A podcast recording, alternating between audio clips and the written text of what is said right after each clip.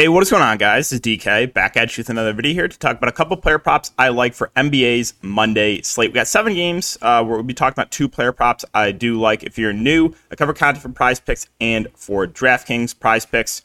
Uh, you can use the code DKDFS for 100% match up to $100 if you are a first time user. And if you guys are looking for more in depth content, you can check out my Patreon link down below.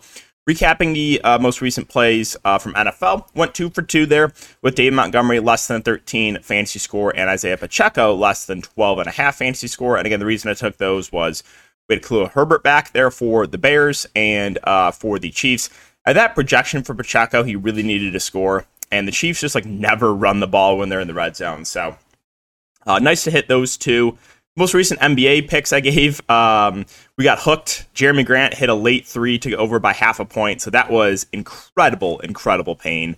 Uh, and we easily hit the RJ Barrett over uh, that night. But all right, let's talk about two plays I like. And the first play we're going to go to is on the Hornets. So I don't think a lot of people realize how big the deal this is, but Nick Richards is doubtful.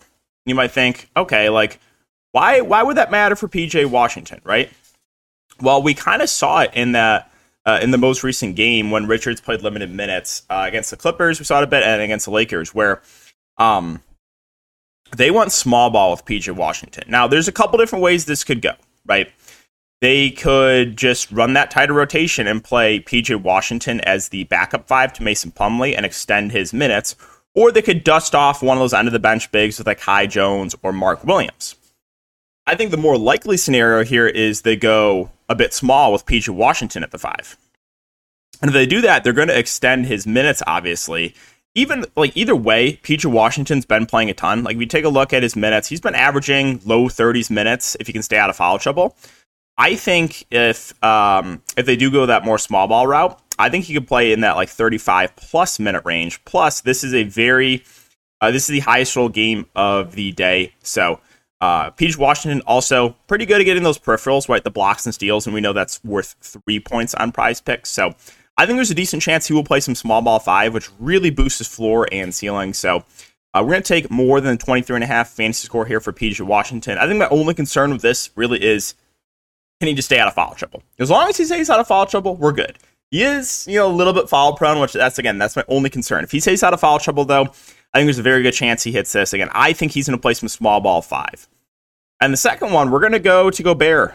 And uh, this is really a minutes plus a matchup thing. I don't put too much emphasis into individual matchups. You guys know that if you watch my DFS content. But take a look at the Miami Heat, and there's no Bam Adebayo. Bam Adebayo is really like one of their only good defenders for Miami. And now, if you look at the Heat depth chart, there's no Dewayne Dedmon either. Not like Dewayne Dedmon's a good defender, but like you take a look at Miami and you're like, all right, so who's going to play the five? Well, they have the absolute dust of Udonis Haslem, possibly, or Nikola Jovic or Orlando Robinson.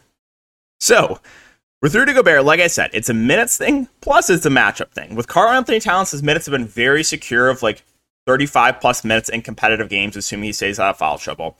And he's it's gonna be a mismatch, right? Like whoever Miami has in the court, Rudy Gobert should be able to feast on the glass. Again, as I mentioned with PJ Washington, uh, you got blocks and steals worth three here for fantasy score. So uh, I think Gobert plays 36 to 38 minutes in competitive game, and uh, there's just it's just it's just going to be a complete mismatch. Whoever's on the court for Miami, like I would not be surprised to Gobert goes for like 20 rebounds uh, tonight. So we're going to take more than 37 and a half fantasy score here for Rudy Gobert. So those are be the two picks for today, guys.